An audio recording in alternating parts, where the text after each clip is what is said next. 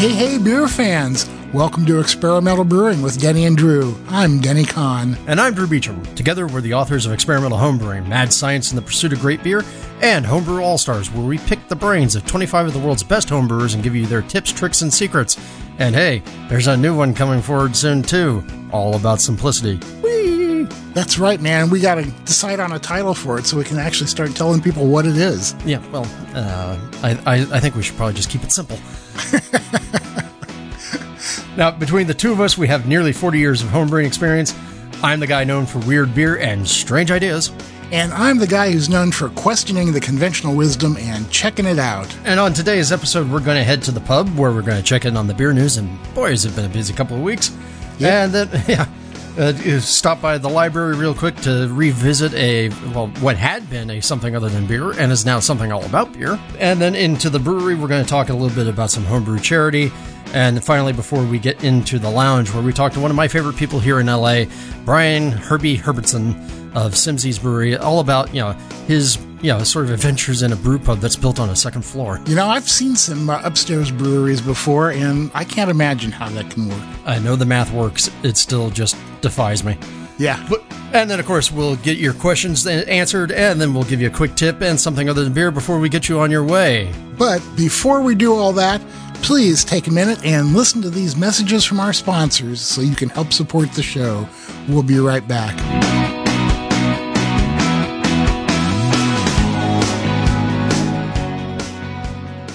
This episode is brought to you by PicoBrew, makers of the Zymatic and Pico brewing systems.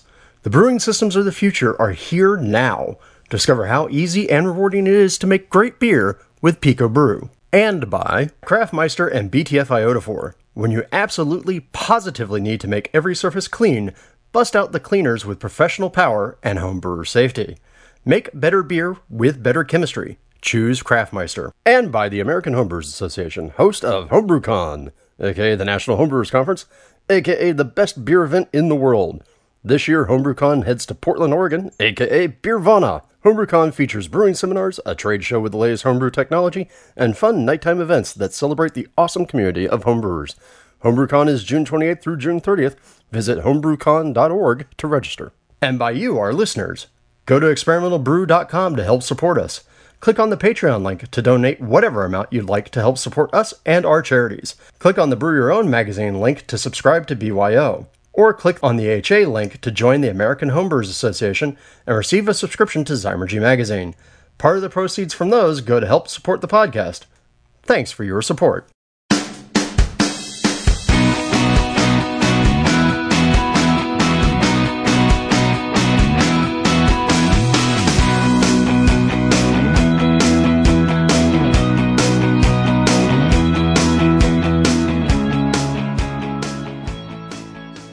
Welcome back. Before we dive into today's episode, we got a few announcements to make, and Drew's going to kick it off. Did you catch last week's episode of the Brew Files, episode 36, Doubling Down with Andy Black? Uh, Andy is uh, one of my favorite people in LA. He's kind of an interesting and uh, fairly opinionated man. So, giving uh, his talk about cast beers and really about some of the other weird things that he's done, including the reiterative mashing technique, which we may or may not talk about later. So that's uh, that's last week's brew files. Remember, you can find that anywhere that you find our show. Just you know, go click on the link. Go enjoy it. That's right. And uh, it's about time to talk about brewing disasters again. Uh, next episode, two weeks away. We want to uh, tell people about our brewing disasters and yours. So uh, we've gotten a few submissions already. If you have had a brewing disaster that you'd like to share with the rest of the homebrew world to uh, either give them something to laugh at or help them prevent it happening to them, write in. You can write us at podcast at experimentalbrew.com or you can leave us a phone message at 626-765-1AL and tell us all about your disaster and uh, we'll put it on the show. Yeah, we really like the voicemails because that sounds much more interesting than Denny and I reading things. yeah, right, man. Who wants to listen to us if they don't have to? And for me, it's also more work for Denny, which is a double bonus. Yay! Yeah, right. Make Denny work more. And then, of course, speaking of Portland, as we're getting ready to go there, uh, the very first thing that we're going to be doing when we're in Portland is on Wednesday, June 27th, we're going to be hanging out at Culmination Brewing with our good friends and sponsors, Brewcraft USA. They're going to be throwing a party that's free for you to attend, all 1980s themed, with a bunch of 1980s collaboration beers available for you to drink. You can buy swag, you can buy raffle tickets. We're going to be giving away some prizes. I'm going to be asking trivia questions to make people go, why is he so mean? and remember, there are going to be uh, several parties going on on Wednesday night, uh, the 27th, but this is the one you really want to be at. It's free and it's awesome. it's free and it's awesome. What more do you need? Totally tubular. Really. We also want to remind you about our affiliate sponsor, brewswag.com. If you need some uh, brew swag, shirts, glasses, any of that kind of stuff, go to brewswag.com, check them out, and uh, you'll be helping to support the podcast. And speaking of supporting the podcast, don't forget that you can support the podcast by leaving us a review in Apple Podcasts. Click the Amazon AHA or BYO links on the website, and by going to Patreon and pledging a buck or two or more to our charitable cause, which for this part of the year is it's Habitat for Humanity, and you got one more month to get in on this. Uh, Habitat for Humanity Drive is going to run through the end of June. So go to the website, click on the Patreon link, toss us a few bucks, and we will pass it along to Habitat for Humanity, and uh, you can help people build their own homes. Yep, that's right. Any pledges in this month, aka the month of June 2018, depending upon which time of time you're listening to this, you time traveling fool. June 2018. Uh, That's when you, our last collections are going to happen. So if you pledge during this month, June 2018, your pledges will go to Habitat for Humanity. And hey, don't forget that, well, you know, that means it's the six month mark, which means it's time for us to find another charity. Do you have a suggestion for us? Just drop us a line, send us an email, send us a text, throw a smoke signal up in the air. We like it. Or use that great phone number, 626-765-1AL. Give us a call. Tell us who should be our next charity. Denny, you know what time it is? Feedback! That's right, folks. We changed it up on you. And we had a mega piece of feedback coming uh, to us uh, via email uh, Matt Skillstead on uh, commenting on the Brew Files episode about speed brewing that we did a couple weeks ago. You know, the whole idea being, hey, how to squeeze more beer in less time so that you can have more beer for parties, life, whatever. And Matt writes in, he says, I enjoyed your episode about speedy brewing. Brewing fast is my thing. I have four kids, five and under. Whoosh. So time is a premium. I wanted to share a few things I do because I have a slightly different take on it and it may be helpful to others. I have my process condensed into one two hour, 30 minute shot, avoiding any pre prep, etc., which affords me the flexibility to brew whenever it works without having to plan ahead. Uh, he says, I was inspired by the Brülosophy Short and Shoddy project. I, I, didn't want to go that far, but inspired by that, I looked at my entire process and cut every bit of time I could where I thought it would not affect the quality noticeably. By no means do I think what I do is the best way or the only way to do things, but it allows me to brew often enough, and the beers are no worse that I can tell. Here are the main things I ch- in my standard process. It says he has an anal retentive checklist. He orders his grain bill combined. He has a brewing caddy that holds all of the his tools, his refractometer, pH meter, thermometer, etc. He uses hot tap water to save on the heating time, and he doesn't have to worry about it because he doesn't have chlorinated water or, or water softener. Uh, he does adjust with lactic acid and gypsum or calcium for pH and flavor. He does full volume, no sparge, brew in a bag mash, so he can save time on the sparge. It has a 40 minute mash, and he's found that that is his sweet spot. He does first wort hops for bittering, and then he does a 30 minute boil and adjusts his hop amounts to get the appropriate uh, IBUs. He says he hasn't had a noticeable DMS, which makes sense with modern malts. Chills right away, no hop stands.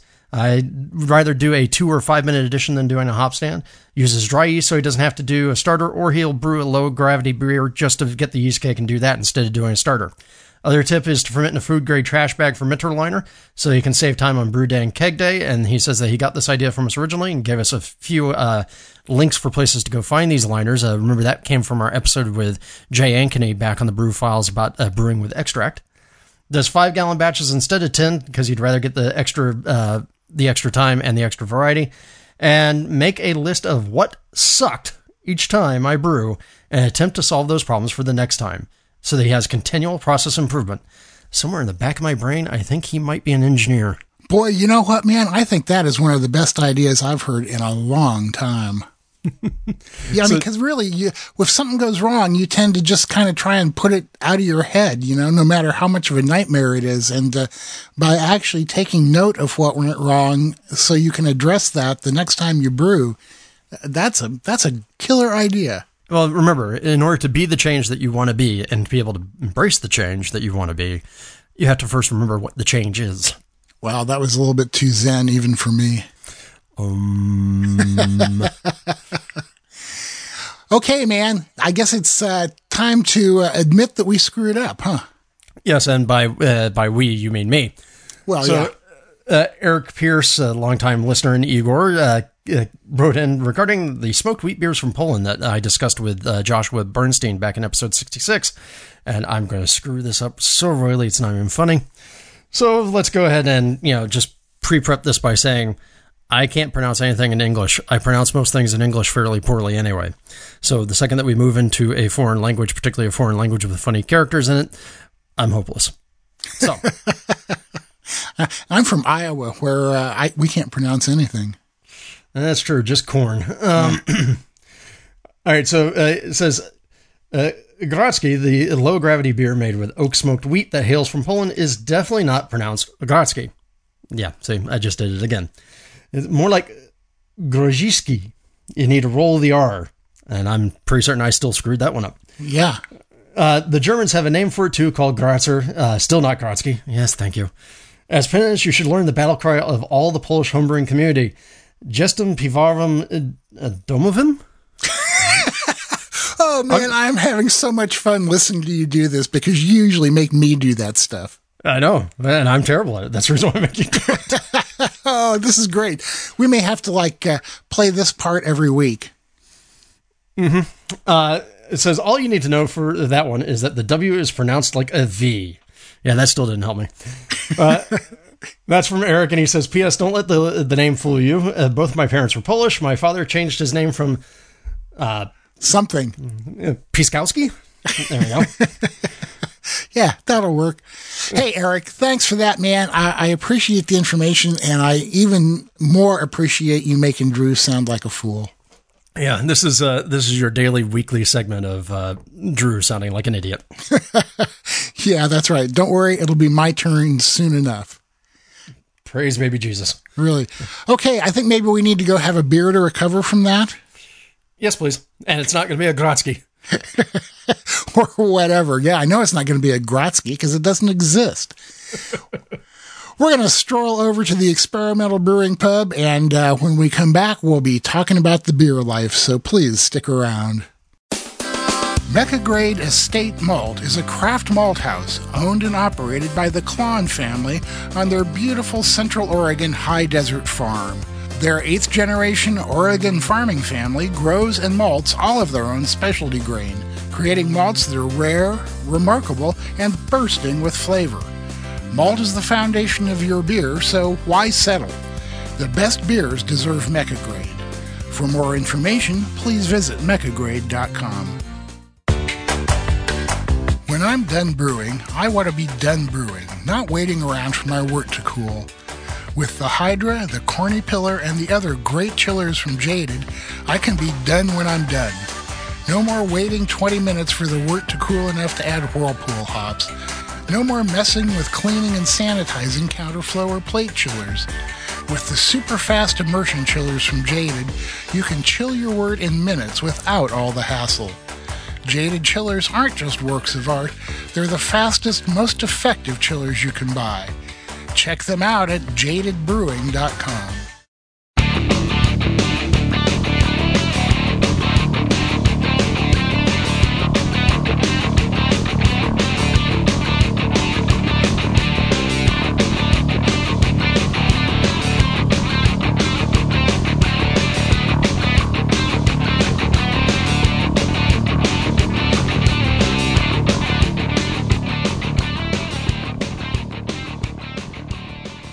Welcome back, everybody.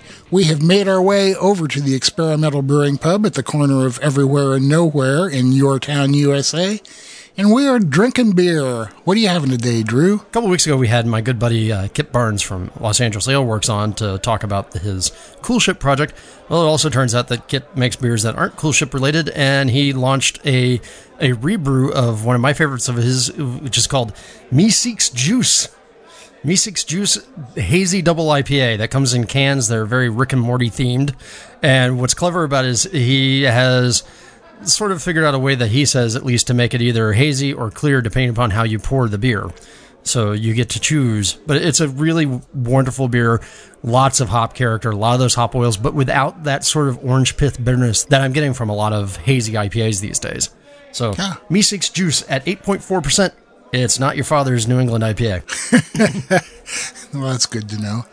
I am. Uh, I'm going traditional once again. I'm having an Ayinger Bavarian Pilsner. You know, the weather is finally starting to warm up here in Oregon. It's the mid 70s and bright sunshine today. I know that Drew's laughing at that. No, it's mid 70s here too. Okay, okay. But you know what? It is just one of those days that makes you want to have a pilsner, and uh, this is this is a great, great example of a straight ahead German pilsner. Uh, slightly higher bittering than you will find in some of the Bohemian pills. All Hallertau hops. Great sweet malt character to it. Uh, they say that uh, it has a floweriness from the hops, and I could almost uh, get that from it uh, in the aroma. Definitely, definitely a pronounced bitterness, which is what I really like in the pills to uh, to balance out that malt. So, uh, if you haven't tried one of these beers, go find one that's in good shape from somebody that doesn't keep it under fluorescent lights. Give it a try. It's uh, a pretty available beer. Yeah, and hopefully it's available enough and fresh enough that it's not going to suck from age. I just know that uh, our uh, local good beer shop, uh, the Beer Stein, has it, and it's in brilliant shape every time I've gotten it there. And so uh, I, I'm optimistic that other people can find it in good shape too. Well, there you go. But thinking about things not in good shape and things Oh, that are not fun, the long-standing, well, I, I mean, I can't think of any other way to put it, but the long-standing institution of all about beer has gone the way of the dodo, at least in terms of physicality. That, that's all about Beer Magazine for those of you who may not have heard of it. Yep, All About Beer magazine. They have been in print for 37 years, thereabouts. Yeah, Yep. so quite a number of years. And they've been around since really, really before craft brewing even had a name.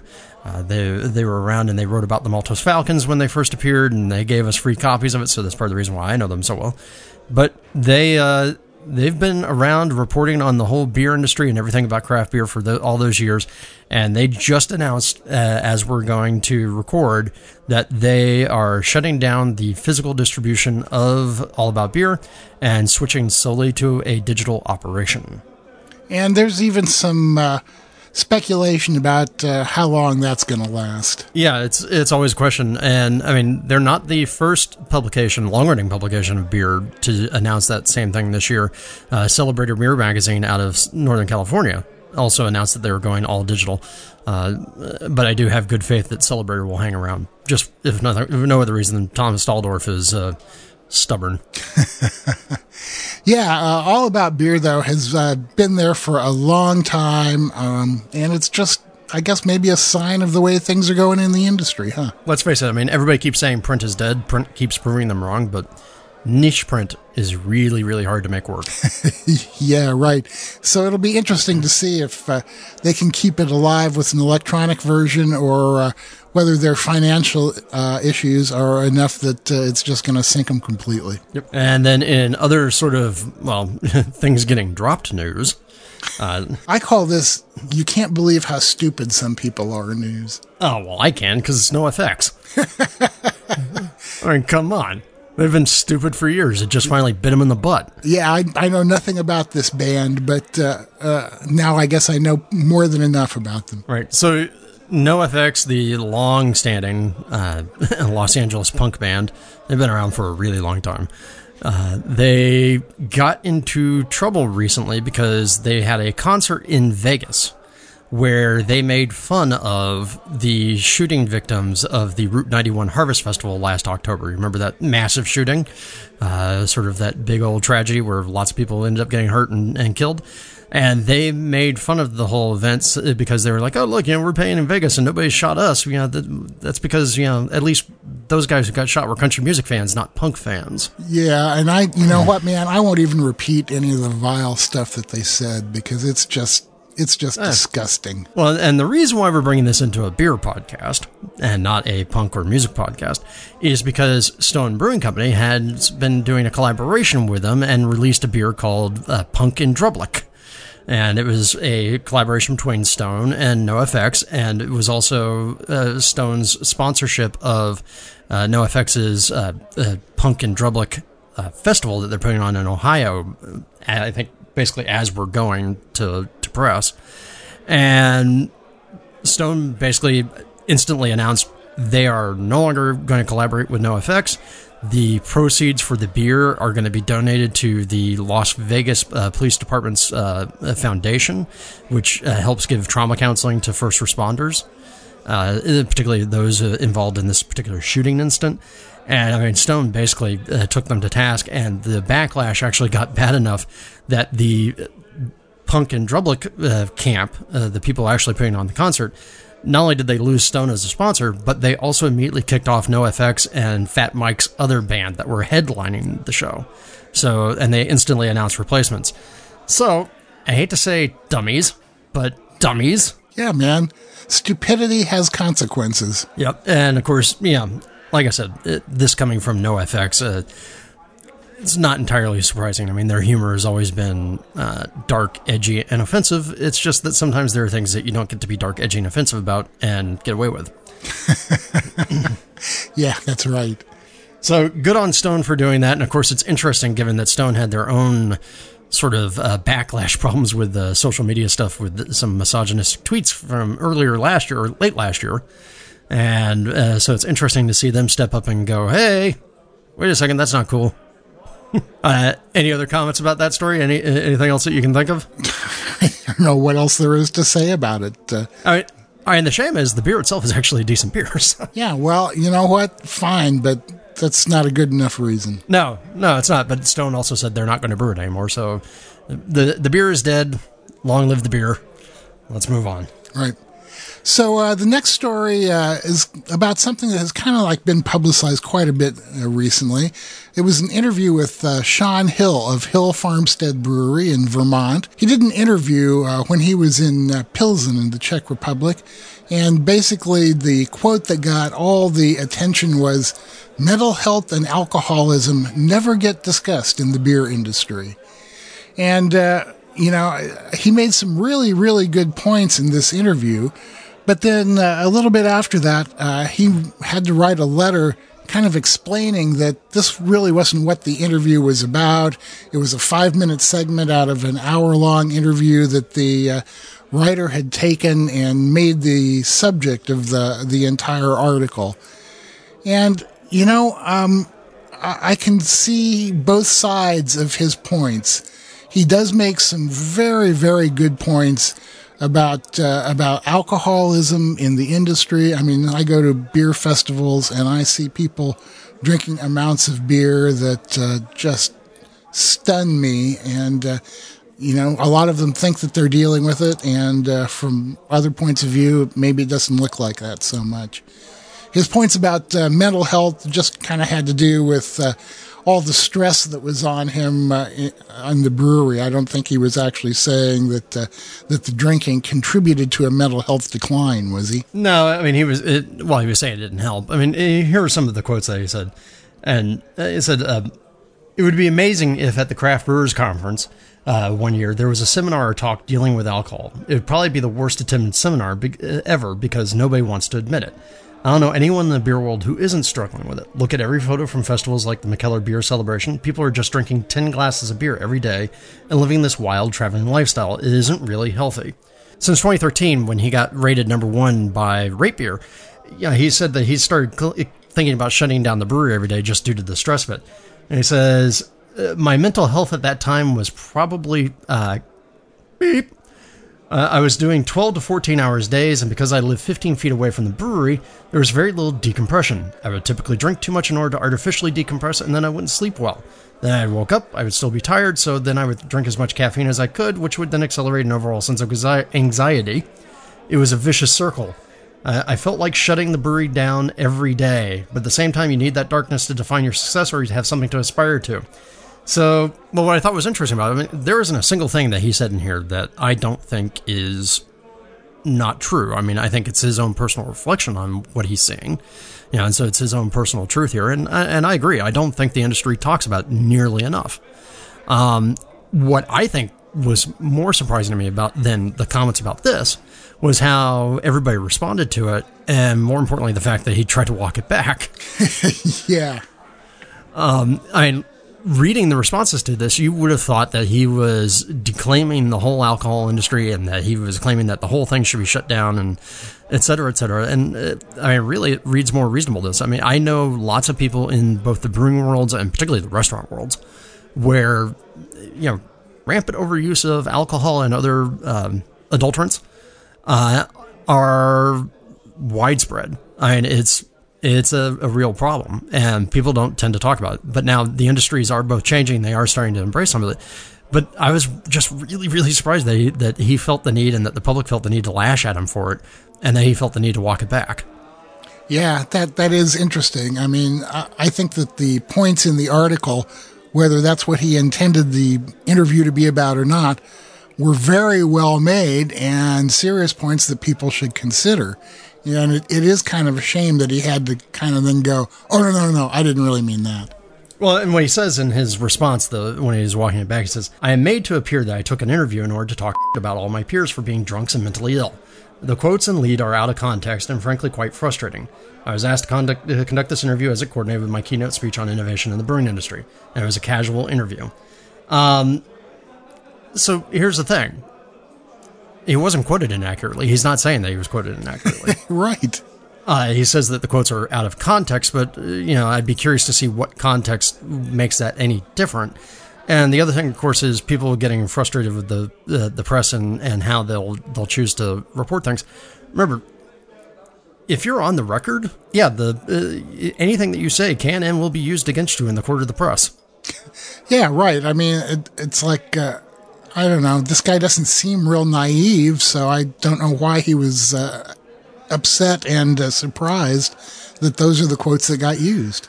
Yeah, and of course there are also uh, lots of reaction from other brewers that we've talked with who are like, "Hey, you know, look, one of the things I've noticed is that yeah, my drinking habits changed when I went professional. Some people saying they got more, some people saying they got less." Uh, because frankly, after a day of uh, brewing, they don't necessarily want to uh, sit there and get hammered again. Uh, makes perfect sense, but I mean, to me, you got to remember when you're talking to the press, uh, you know, things uh, things will get presented as things are presented. You may not always be happy with it, though.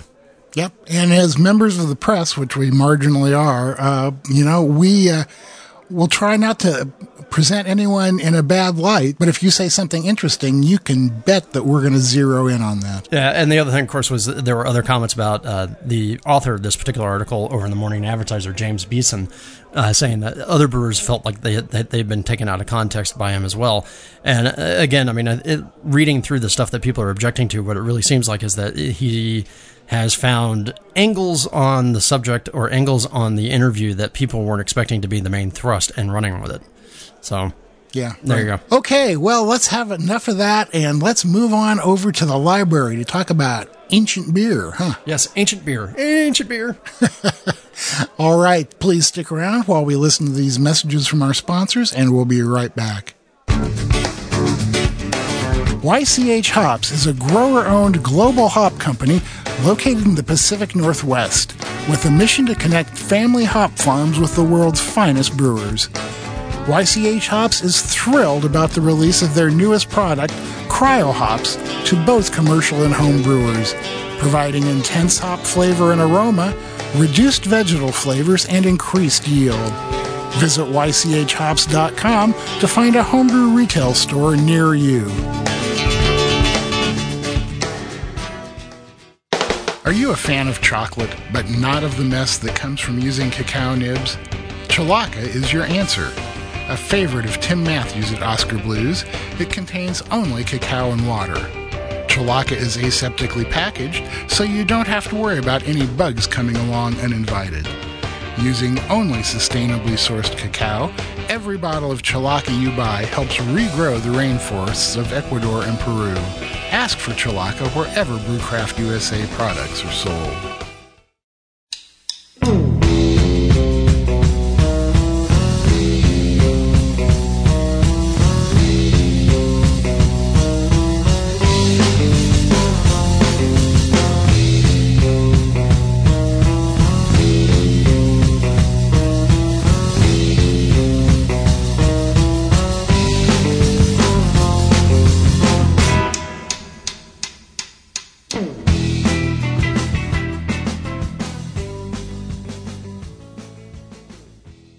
Welcome to the library. We're kicking back here amongst the books, and we're going to talk about a video about ancient beer that is really, really cool. Remember a couple episodes back in the Something Other Than Beer segment, I talked about the British Museum and their YouTube channel and how I thought it was particularly awesome because they showed curators talking about their different artifacts that they were working on, the context, and how all this stuff worked, right? Awesome. But not about beer, even though a good number of the stuff is related to Sumerian cuneiform. Well, they have a new show on the British Museum YouTube channel called um, uh, Pleasant Vices. And in episode three, their food historian, uh, Tasha Marks, was joined by uh, Michaela Charles, who's a brewer, and a beverage consultant, Susan Boyle, to go make an ancient Egyptian beer. And they actually uh, talking about, you know, like how they went about and did this. And they did three different variants of the beer based on the best information that they could find, you know, with uh, you know all the artifacts that they have in the British Museum and other places. And it was really cool to see these three women talking about like, well, okay, this is what they did. Right. And uh, by ancient beer, they are talking about beer that was made in the 3000 to 1500 BC area. So I guess that stuff's going to be well aged by now what I thought was interesting was that they talked about a couple of different things, and they they did some of this in of the three variants. They did some of it in stainless steel. They did other parts of it in uh, the clay jar. And really remember that in ancient Egypt, beer was, I mean, it was fundamental. All right, it was. I mean, we we love beer. The Egyptians, just like the Sumerians and Babylonians before them, were absolutely bananas about beer. And so they actually took this process based a little bit on the Hymn to Ninkasi, which we've always talked about in the past, and did this where it, it was kind of cool. They did the one part I'd never seen before. The, all the ancient beers I did, and I did one years ago, started with a baked bread and a barley mash. And this one, they actually did two separate mashes. One was done cold, and the other one was done hot. And the reason for that was the idea was that the hot mash would provide you your heat, but of course you didn't have thermometers at the time, so you couldn't hold it at like 152. So what they did was they used the hot mash to provide the heat and the cold mash to provide the enzymes. Huh. And so when you combine the two mashes together, the law of averages, la la la la la, it would settle into about the right temperature range and start to convert. So it was really kind of uh, kind of cool where they, you know, they, they did this slightly different technique. And of course, the beer itself is not boiled. Uh, and uh, so you got sort of a short time frame to do this on. The other thing that they, they said was that they they did a couple of different runs. One where they just did it straight up, no no flavorings, no adulterants, right? You know, no no additional pieces. And then they did another version of it with you know, sort of different ingredients that they added to it. I think, uh, trying to remember, uh, rose hips was one of them. I think uh, uh coriander, uh, uh, no radishes, but there was some honey and some other things. radishes was in the one I did. Ah. Um, and they they were really thinking that they were going to get a sort of a thick soupy thing, right? Because that's how we always talk about it, and we always talk about oh, you know, they got these special straws that they that they could drink, so it filtered the beer as they were drinking it, so they wouldn't get all the grain and the husk material and whatnot. And they they said they actually found that even with after doing the uh, rose petals and the pistachios and the sesame seeds and the coriander and the cumin and all this sort of stuff, that the beer actually settled out amazingly clear and the other one that was interesting was we kind of think of old uh, old fashioned beer as being sort of low alcohol, and they had a real struggle keeping their beer under five percent. well, that's that's not too bad. No, but I mean, remember again, we are talking about, you know, sort of the challenging of assumptions about ancient beer. So it's a really cool video. It's not that long. Uh, um, it was like 14 minutes. 14 minutes. Yeah, 14 minutes, and it's part of a, of a four part series where they're going to cover uh, beer and chocolate and wine and, um, oh, yeah, aphrodisiacs. So uh, watch that one to get your love life on. Um, yeah, and so really recommended, really pleasant, and a, a really nice host. So uh, go go and watch that. We'll include a link to it. But that's the British Museum's Pleasant Vices, Episode Three: How to Make Five Thousand Year Old Beer. Yeah, really. It uh, it was a really really fun watch for 14 minutes. Let me tell you. All right, now I think it's time to go over to the brewery because we got two things to discuss there. Okay, stick around. We're going to head over to the brewery and we'll be right back. Wyeast goes rustic for this year's private collection spring release. Europe has long been exalted as the world's heart of brewing tradition, and it couldn't be truer today as styles like Berliner Weiss and Gose of Germany are being revived through the passion of home and professional craft brewers. Belgian styles have become the flagship beers of breweries all around the globe and continue to be the holy grail of mastery and sought after beers. A lot of the flavor of these styles comes from the yeast and bacteria that have shaped the flavors of these regions into centuries of fine beer. Wyeast is proud to bring our Berliner Weiss blend, Belgian Schelde Ale, and Brettanomyces claussenii to you in this European inspired selection. These strains are available April through July at your local homebrew shop. Find out more about which styles pair best with these strains at wyeastlab.com.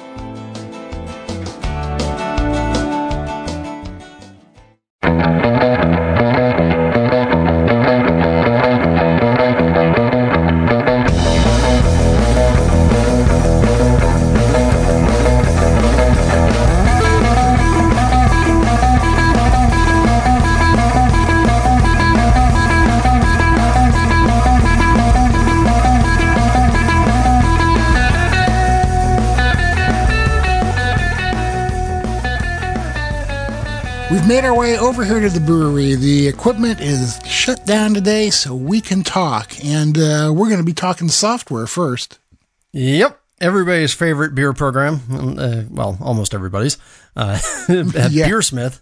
Uh, you know, our, our good buddy Brad actually just announced that Beersmith 3 is going to be released in time for HomebrewCon. So, brand new version of Beersmith out there, just so that, you know, by the time that you just learned how to drive Beersmith 2, it is now time uh, for a potential upgrade. And uh, just looking through the list uh, real quick, yeah, there are some new things in there. A little bit of a change to the interface, which I know a lot of people will appreciate. Uh, but also adding in support for mead, wine, and cider. Uh, adding in automated uh, sort of water profiles and mash pH adjustments into the recipes themselves, so that they're there. And also adding some uh, pieces in there about uh, better whirlpool hop calculations. Uh, so they do a better utilization model in there. They're also, for those of you who do not live at sea level or near sea level, they also will have new stuff in there for high altitude uh, changes that are necessary. Uh, new new stuff to do calculations on yeast starters, and like I said again, the uh, the uh, sort of a revised look and feel. So hey, isn't that kind of nifty? Uh, you know, at least one of our brewing programs is still getting uh, getting updated. Yeah, right. You know, um, I I don't use Beersmith because I'm just set in my ways, and I've been using ProMash for too many years. And fortunately, it doesn't need to be updated. At least not for what I do. I was gonna say I don't think you can update it now. No, Uh, no, definitely not. Uh, Sausalito Brewing Company seems to be uh, defunct uh, permanently. Yeah. But uh, the other good news is that Brad has also made ba- uh, Beersmith 3 backwards compatible with Beersmith 2, so you'll uh, be able to easily import all of the all the settings that you put into Beersmith 2 and all your recipes over to Beersmith 3 if you want. And again, that's going to come out uh, just prior to HomebrewCon with a mo- the mobile version uh, following in late July.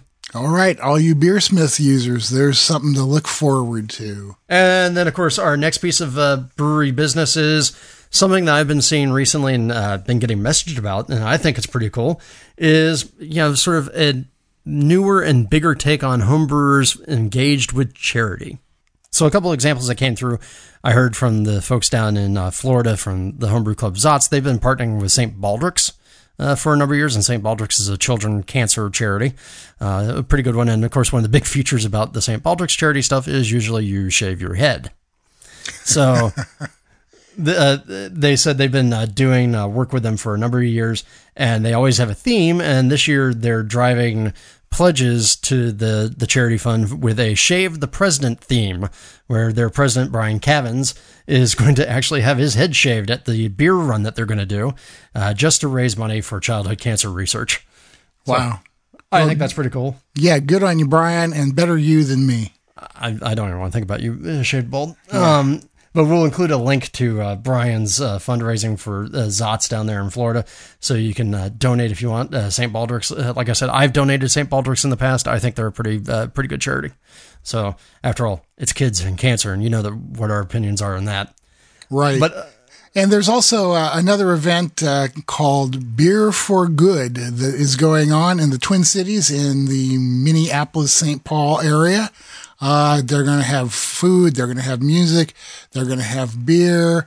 It's a, a, uh, beer sampler fundraiser event, and uh, all the proceeds from the event will go to support their local nonprofit partner, which is Think Small, which is an organization that advocates for early learning for kids. And man, I'm all for that. Uh, get them when they're young and make them smart. Yeah, and so of course, like we said, the unique part about this is, you know, this is all homebrewers at this uh, at this festival. So uh, I think that's kind of cool.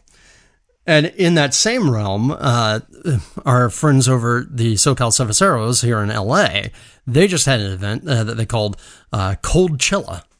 So of course, you guys know that LA is home to the Coachella Festival, or I should say, the outskirts of LA is home to Coachella, and so there are a bunch of little things around here that that kind of reference that.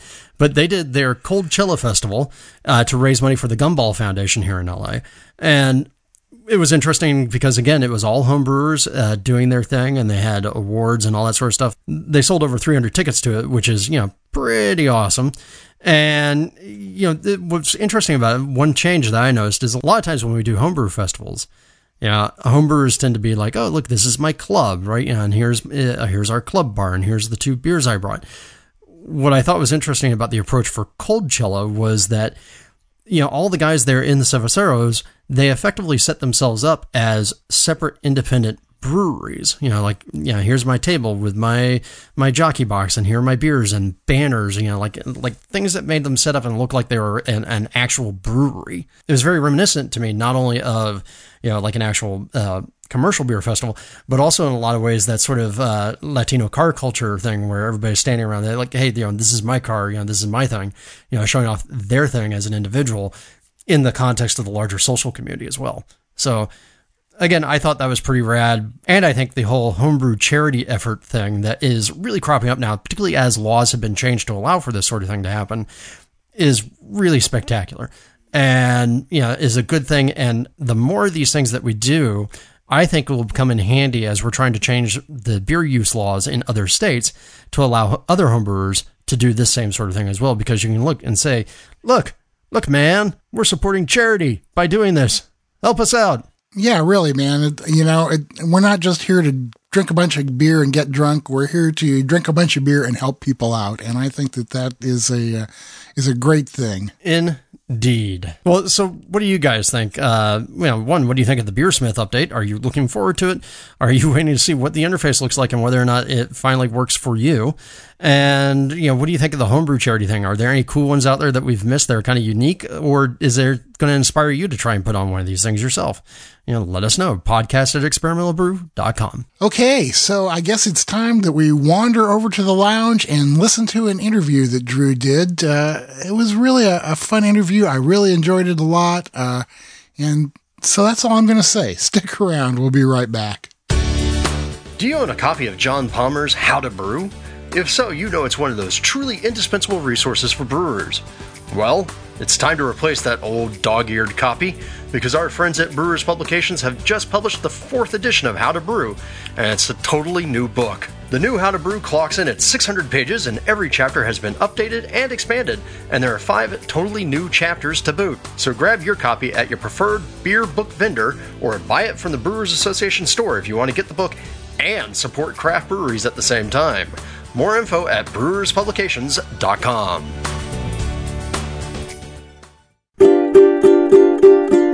It's just about time. It's just about time. Don't you think it's about time? We talked about beer. Okay, this is the part where everybody sings beer, beer, beer, beer. Beer, beer, beer we're sitting here in the lounge, lounging around, and getting ready to listen to Drew talk to Brian Herbertson, or Herbie. That's a lot easier to say. Yeah, I was going to say nobody. It, nobody in my experience calls him uh, Brian or Herbertson. It's always Herbie. Uh, yeah, uh, Herbie has been around the LA brew scene for quite a while. You're going to hear his uh, story, but he is now currently the brewer at Simmzy's, which is well, it's kind of unique uh, in the fact that it started off as a series of beer bars, and there's still a, a few of them around. And at one point in time, they decided, you know what, sounds like a really good idea. Let's make a brewery. And so they opened up a brand new facility in uh, Burbank. They took over an old restaurant slash music hall called Chauncey's, and you'll hear us talk about Chauncey's in there, and uh, right near the Tonight Show studios and all the heart of the studio making process.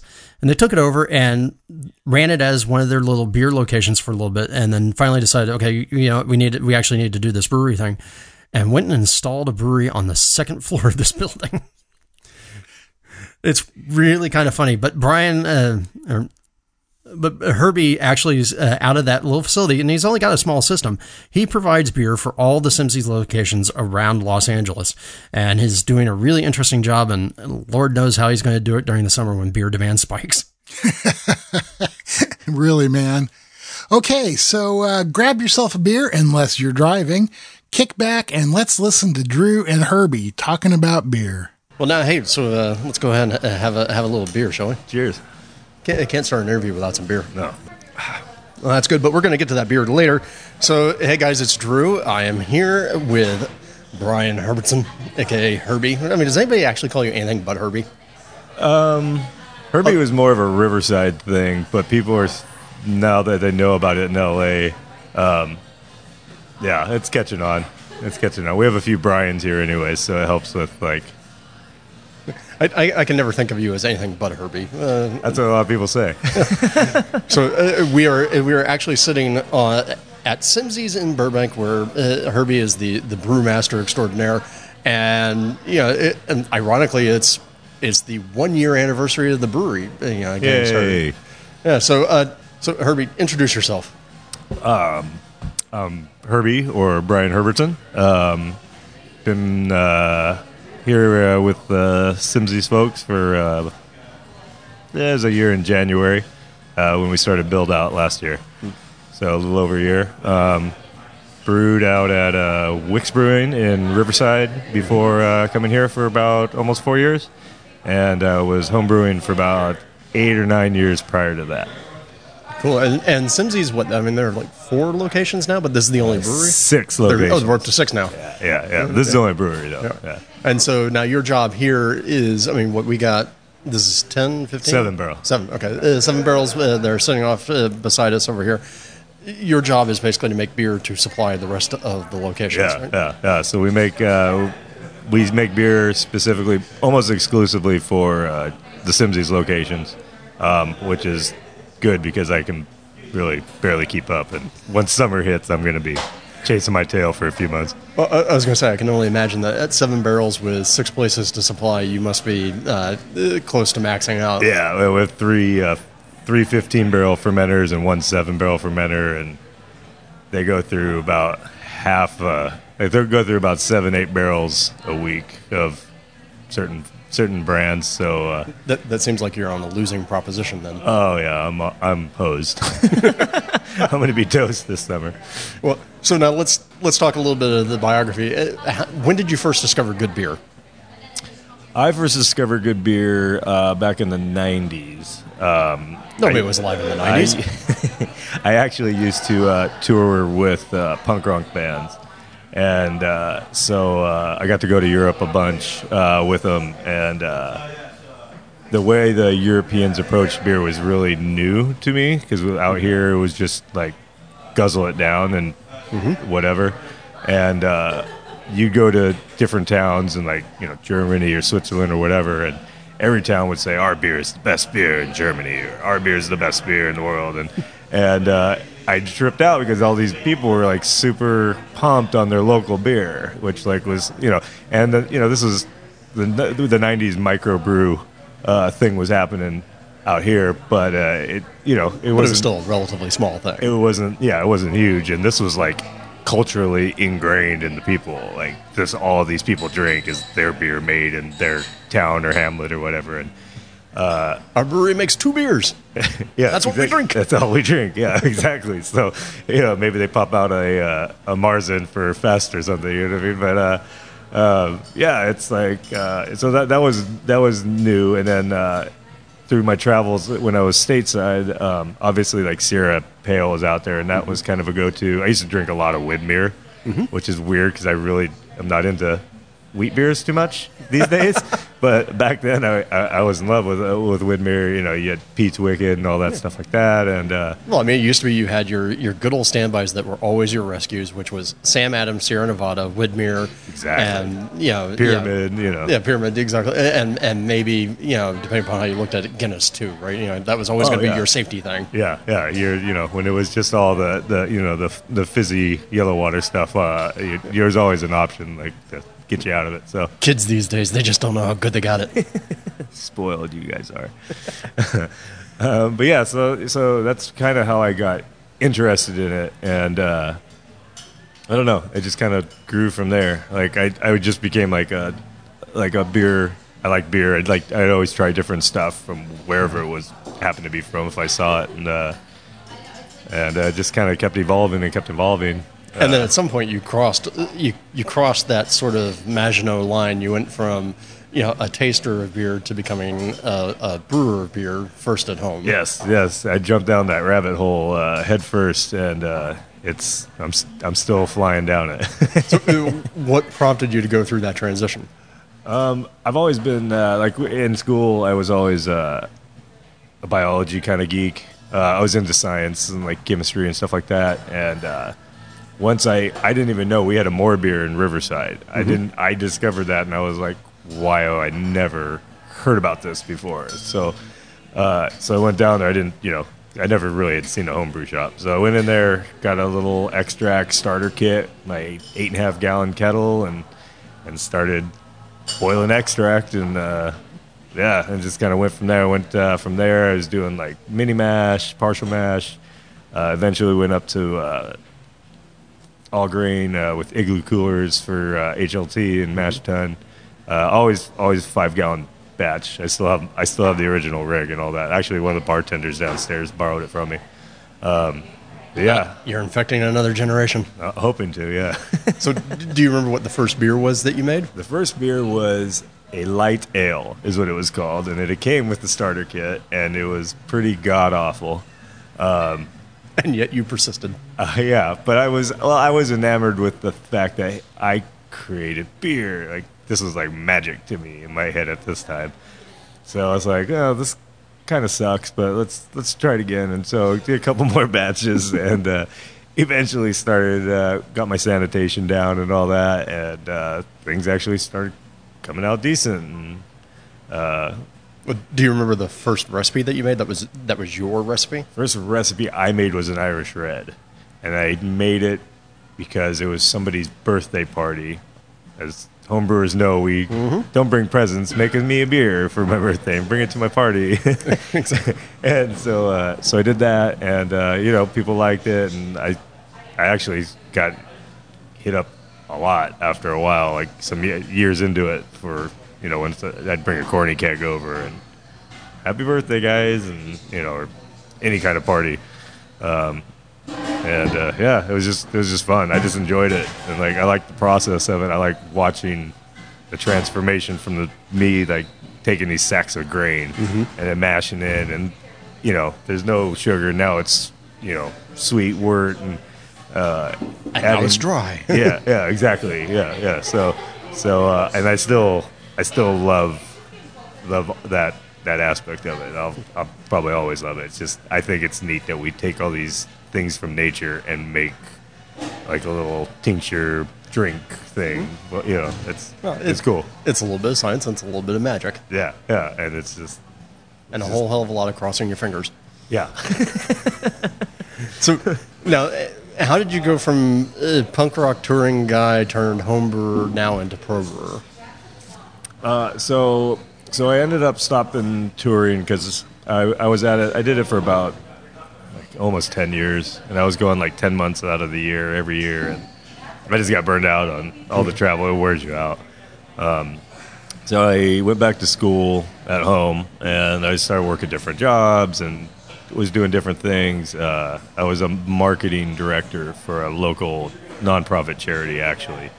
Um, for the That seems about the least evil sort of marketing director you can be. yeah, yeah, yeah, yeah, yeah. It was it was fun, um, and uh, so, anyways, but the charity ended up uh, kind of closing, going through like a weird transition thing. Uh, they laid pretty much everybody off.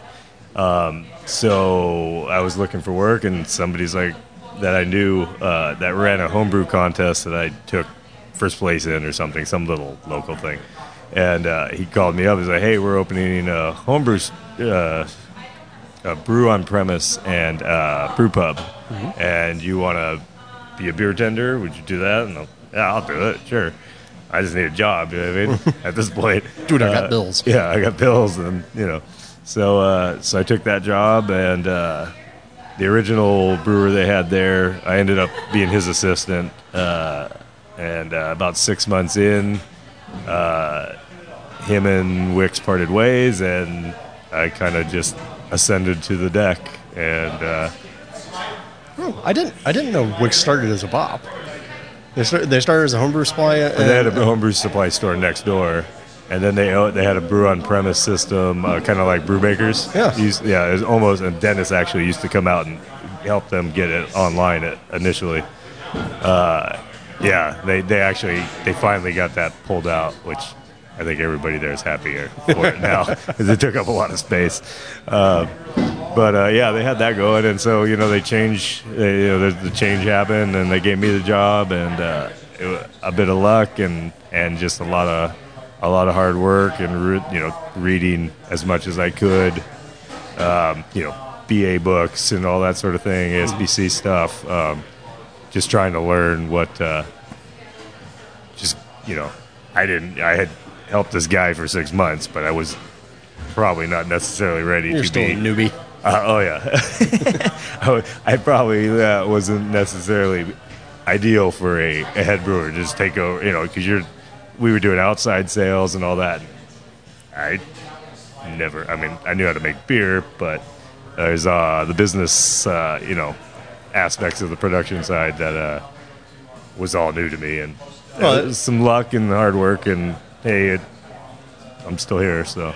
Well, and I think, and I think there's the whole logistics thing that most people probably don't think about a lot. Yeah, you know. yeah, yeah. That, and that's, I mean, that's incredibly difficult. I mean, that, the, particularly when you're trying to, I mean, now you're, as we said earlier, you're you're supplying six different locations with all your different brands of beer. That's some logistics and planning and and adjusting in order to be Oh, able to actually make sure that you don't run out. Well, and especially like just uh, when you're in year one, you have no data to go Yep. by. So you make a beer and it flies. It sells out, and you know you sell 15 barrels in you know a, a week or whatever, or make a beer and it stays around for a couple months or whatever. You know what I mean? But now, is there a beer that you've made that you really loved that stayed around for much longer than you thought it would? Not really. The the pa- our pale uh, our tide pool pale is uh, is it was kind of moving a little slow. Not slow, but like not as fast as I expected it to at first. And now it's like it's it's it's continually increasing in in in its how fast we go through the batches. So The pale ale is coming back, baby. pale's coming back. I'm telling you, it never really left, but you know it's coming back. So, okay, uh, now it's time for my favorite question that I, lo- that I love to ask brewers. Omitting the word balance, describe your brewing philosophy. omitting the word balance. Um, I got. I try to really just go for really flavorful, uh, solid, well-made stuff. Um, you know, off flavored, defect free, um, obviously, um, and just like real huge flavor, like uh, hoppy beers. Uh, I try not to go like super bitter, but I, I, I like to punch them with the flavor side.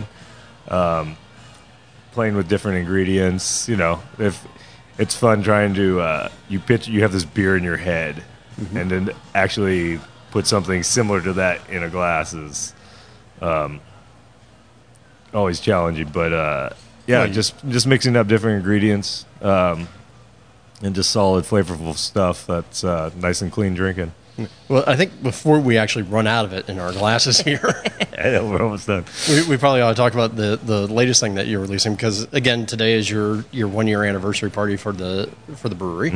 Uh, the Simmzy's location here has been open. What I think about it was about a year longer. Uh, this uh, Simmzy's Burbank has been open, I think, three three and a half years. Oh wow, that took longer to open the brewery Yeah. than I thought it did.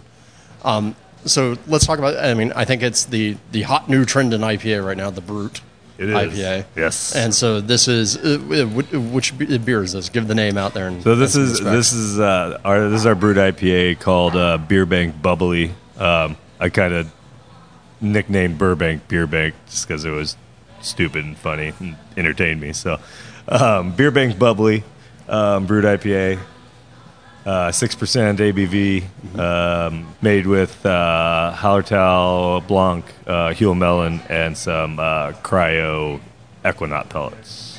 You know, I was going to say one thing I've noticed in in the beers that you have on tap right now, and I think downstairs you have eleven house made beers on I think tap. there's uh, twelve on 12. So it, really impressive out of seven barrel brewery that you, that you got. Yeah. I've been. Uh, I'm here like six, uh, six and a half days a week. So, so keep it, keep it cranking, keep it flowing. You know. Well, and so what I noticed is that you, you seem to have an affinity for a lot of uh, the sort of the newer German style hops, like yeah, because I know Huell Melon's across a couple of things, and um, but uh, talk a little bit more about the about the Brut. You, this is six percent. You know, was it like you know uh, just two row and It's uh, so this is all uh, pilsner and uh, flaked rice. okay, Um, basically, um, the brewer up at Social Kitchen, uh, Kim, uh, basically kind of, I guess, is he's being deemed as the one kind of creating this style. Um, and there's not really, there's like a few paragraphs in an article that he talked about it on, Yeah, which we- is and we- basically all I had to go by. and, and we've talked about it before, and, and, Yeah. and that's exactly what I based my my Brut IPA that I was trying on. you know, mine's uh, uh, pilsner and flaked corn. Yeah, yeah, yeah. So you know, light, light, uh, light grain bill. Cut it with some, uh, you know, some flaked rice, flaked corn, adjunct like that. Um, just go for bone dry. Um, you, you have the uh, the enzyme you gotta you gotta throw in. That'll uh, ours finished at uh, one Plato. So, so So 1004 yeah, by 10, homebrew standards. 1004 uh, in standard. Yep. Um, And some people are getting it to zero. Some people, I guess, are going. Yeah, I've seen some people go like, yeah, like, I got this to .990 on the on the specific gravity scale. It's like, oof. Yeah. So so you're going for bone dry. I mean, it's called Brut. Uh, it's uh, kind of after Brut, like champagne. Um, so dry, spritzy, um, low bitterness, a lot of flavor. Um, you can try and emulate champagne flavors if you want. Some people, someone used champagne yeast. Someone up up there. Um, yeah, this is just 05, SO5. And uh, and then I threw the enzyme in post uh, primary, um, which is the when I added my first dry hop ad as well. Um, and then uh, once we passed our diacetyl test and knew we we were had bottomed out where we were at, um, dry hopped it again with the other uh, the Hallertau Blanc and Huell Melon, and uh, yeah, So 6%, do you know roughly how many IBUs? it was it was about 13 on the bittering side and the rest was all whirlpool and dry hop mm-hmm. um, i think it came out to like mid 30s Mid-30s, i want to okay. say i used beersmith uh, still so uh, i didn't want to say it was like mid 30s if i remember right mid 30s high 30s And then you, you remember how much uh, how much in the dry hop? Like how, like how much you were adding? uh, per so we're at about uh, greg's gonna get mad about four, a little over four pounds a barrel. There we go. But uh, hey, you didn't specify what uh, poundage. You just said four pounds. Yeah. exactly. Exactly. Um, so uh, yeah, and uh, that was my first time playing with the uh, the cryo hops, and uh, that was those are I like them a lot. They made a nice, a real big impact, and uh, the other Well- nice thing is you get a little more yield. So it's like I was gonna say at the at the professional brewer level, we, we've been playing around with the homebrew level, trying to find out like what's the best usage for them. Yeah, I, I gotta imagine at the pro level, like that increased yield has got to be a lifesaver. Yeah, yeah. If you can get an extra half barrel or two out of a batch, that's and you can do that consistently over a year. That's That's money. money, money, money. and also uh, a little bit of relief on your uh, supply chain. Yeah, yeah, yeah. And you know, you can maybe you can uh, you know go a little aggressive with the hops, and your production manager won't crucify you when you do the cost analysis on materials. Dude, you spend how much per barrel? Shh, it's okay. Sorry, the beer's good. You like it? so, uh, yeah. well, and and on this one, I mean, I'm getting. Oh, I mean, obviously, it's very dry, very crisp.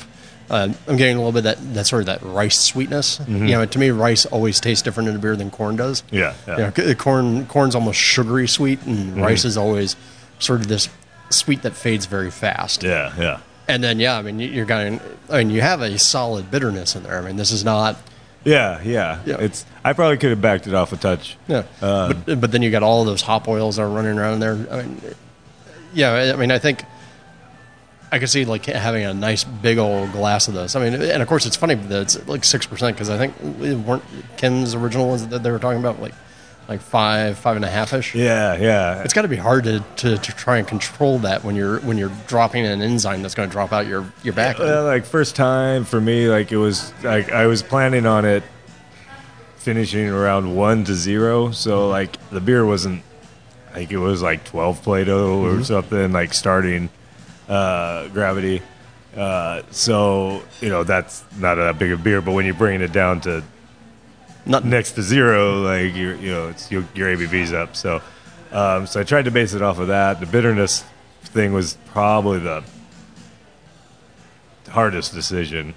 Um, I probably will pro- we'll probably do another one, and I'll probably back it off just a touch, um, just because you know now I have a baseline, so now I can go back and Well, I mean, I mean that's what this stuff always is. It's always, Yeah. you know, since the numbers don't really communicate what the organoleptic experience is. exactly. It's always a, a hey, let's try that. Okay, that that's what the numbers were. Let's back it off or or push it a little more. Yeah, yeah, and as a brewer, you you know, okay, if I bring this down to this or this up to this, like you kind of, as long as you have something to go by, you generally, at least you should, uh, commercially, uh, be able to make the adjustments that you want and know, oh, I need more of this, less of this, you know, whatever it might be. You got to learn. You got to learn your skill. Yeah, yeah. So now, beyond the Brut, though, what, what do you normally drink?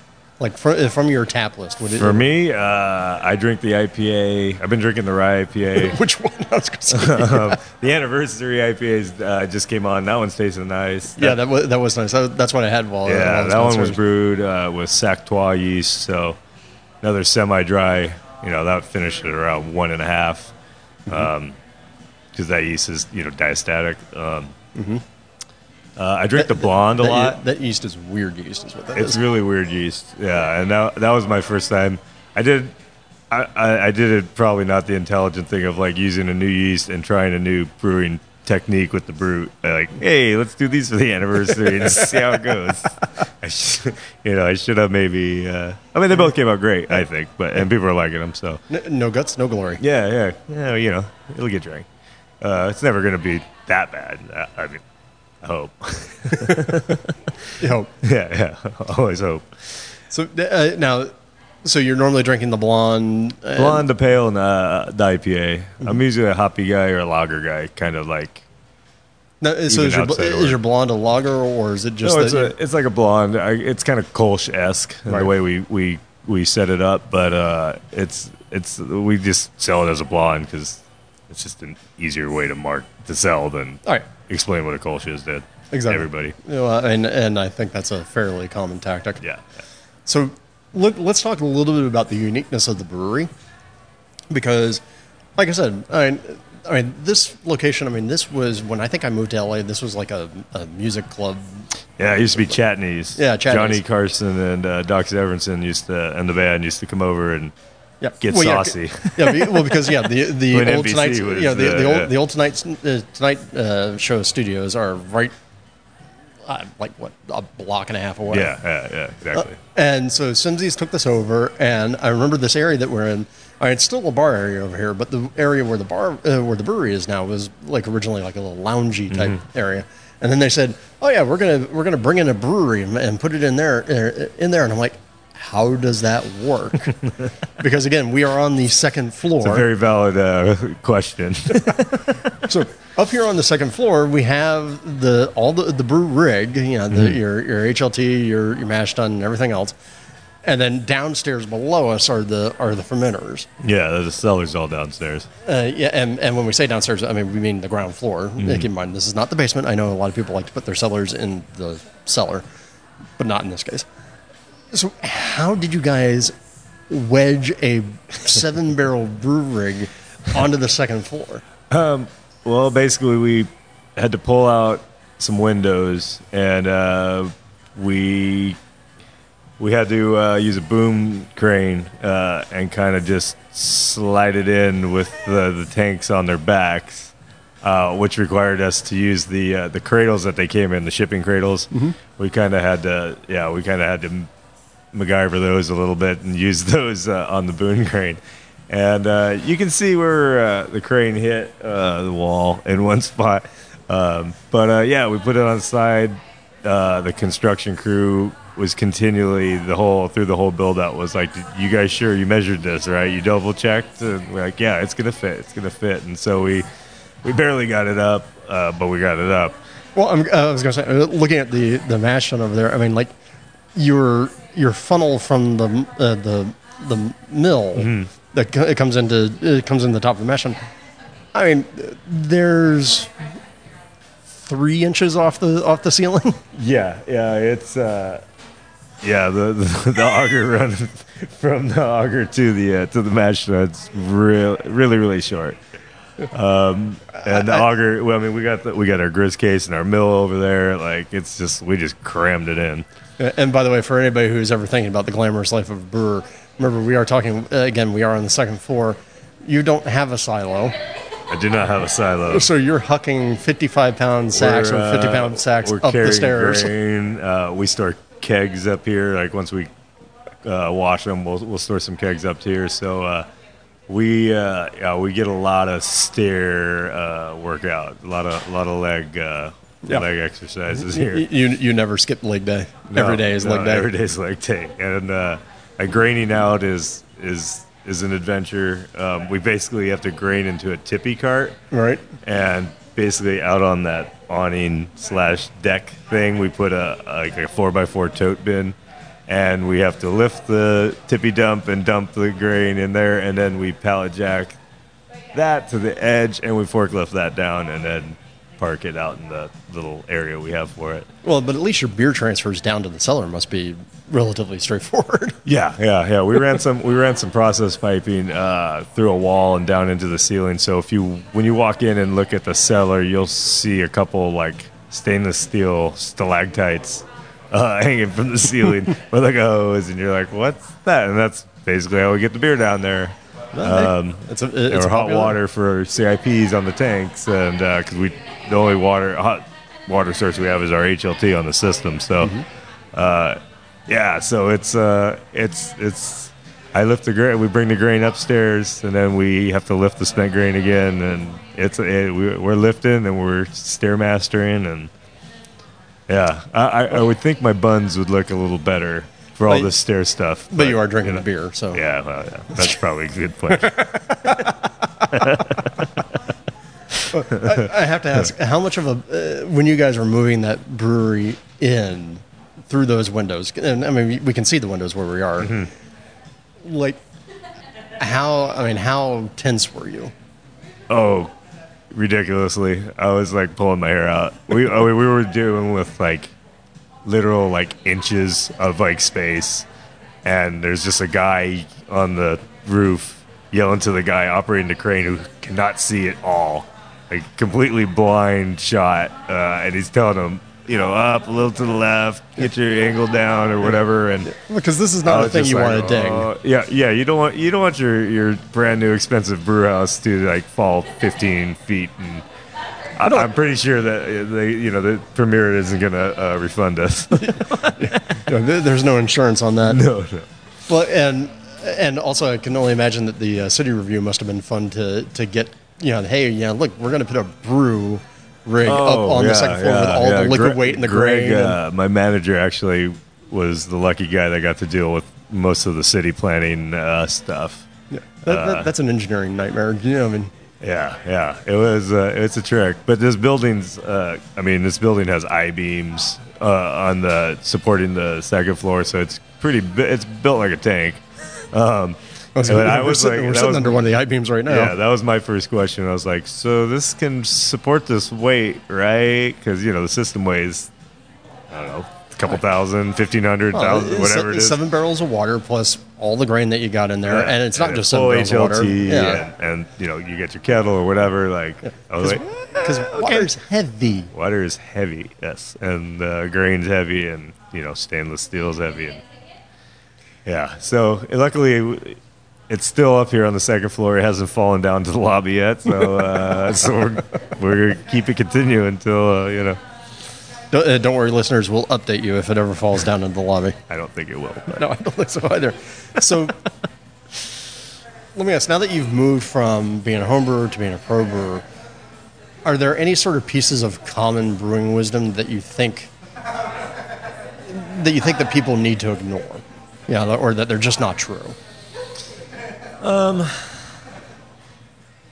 I don't. Well, I remember when I was learning how to homebrew, you'd like let your mash rest for like 45 minutes or something, is what I was told, and I go about 20 to 30 depending on the grain bill. If I have a lot of like, like say flaked oats or something like that, I'll go 30 minutes. But Well, our, our malt today is so enzymatically powerful that it's like, yeah, most like modified malt. I mean, 15 minutes, and you're probably uh, assuming correct pH and everything else. Uh, 15, 20 minutes, you're probably converted fully.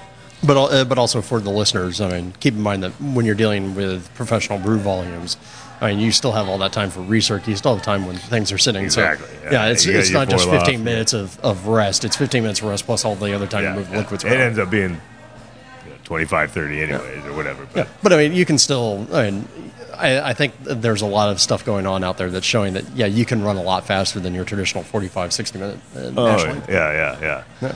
So, uh, so that's probably the, that's a real big one for me. Um, other than that, like, there's some stuff. Uh, they had a, a, a seminar at, at CBC in Nashville um, on uh, kettle sours and kind of like misnomers and stuff, like uh, things about butyric acid and that sort of thing. And and people like when I was I did kettle sours out at Wicks, and like one of the things that I was talking to other brewers about is like, oh, you can't get oxygen in there, can't get oxygen in there, and butyric acid is actually anaerobic, Right. uh, so so oxygen free environment is better for him. But- so, and- but and- it- so it's just like these, he had all these misnomers that like he just broke it down and and uh, on a few different things and Well, and, and uh, butyric acid is the vomitus. Yes, Right. So it's the pukey one yeah. So if you don't, uh, yeah, and I and I remember or the that- baby diaper. Yeah, one. baby diaper, vomitus, and then, yeah, everything very pleasant. Yeah, So and yeah, the, the the myth has always been out there, or, or the technique has always been out there. I should say that Mm-hmm. you know uh, flood your kettle with CO two so that you don't. Yeah.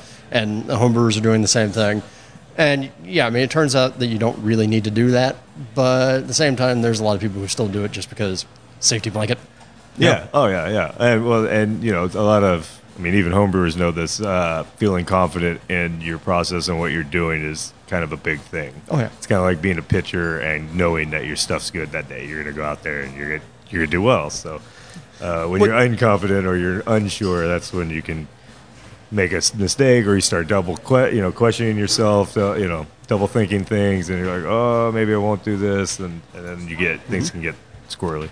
Well, and I was, I mean, I, I think, you know, we do a lot of uh, experimentation type stuff, and you know, there are other homebrewers out there who are doing experiments and, and doing write ups like Brülosophy and whatnot. And I think all of us have encountered this idea that you know we we do these experiments, we show that you know there are things that everybody thinks that matter that don't really seem to actually matter and whatnot, and uh, damned if homebrewers will ever give any of that up or any Oh, brewer yeah, because yeah. because again it's that same thing. It's like I know this works, go away. Yeah, yeah. If it works, I mean, stick with it. You know, go with it. But uh, I'm always trying to see if I can improve something, or, or you know, help Well- on the timeline, like make things go faster, use less materials, and get the same results. Like, you know, whatever you can do. Th- This is things commercial people think about because you're trying to, you know, you get your margins up or whatever. You know, it, it is a business. I mean, every hour that you spend doing something, that's another you know, another hit against the wages. Yeah, you know, every extra pound of grain you use is another another hit. Absolutely. Yeah, and yeah, I mean, homebrewers can get away with a lot because, uh, whatever. Exactly. Which is which is you know the beauty of homebrewing, to be honest. But Well, I was gonna say, and is there anything, is there anything from homebrewing that you miss? Yeah, now that you're a commercial brewer, because I'm assuming you don't homebrew anymore. No, I haven't homebrewed in a while. I was doing meads for a little bit because I could just kind of ignore them and, and they'd be okay. And then I don't even do that anymore. The the, the, the free nature of it, I miss. Um, I still feel kind of like a homebrewer, that homebrewer feeling when I'm like on brew days and I'm brewing, uh, or we're you know we're trying a new beer, uh, like we just tapped or whatever. Um, I still get that. Yes, That little kinda- rush? Yeah, that little excitement kind of thing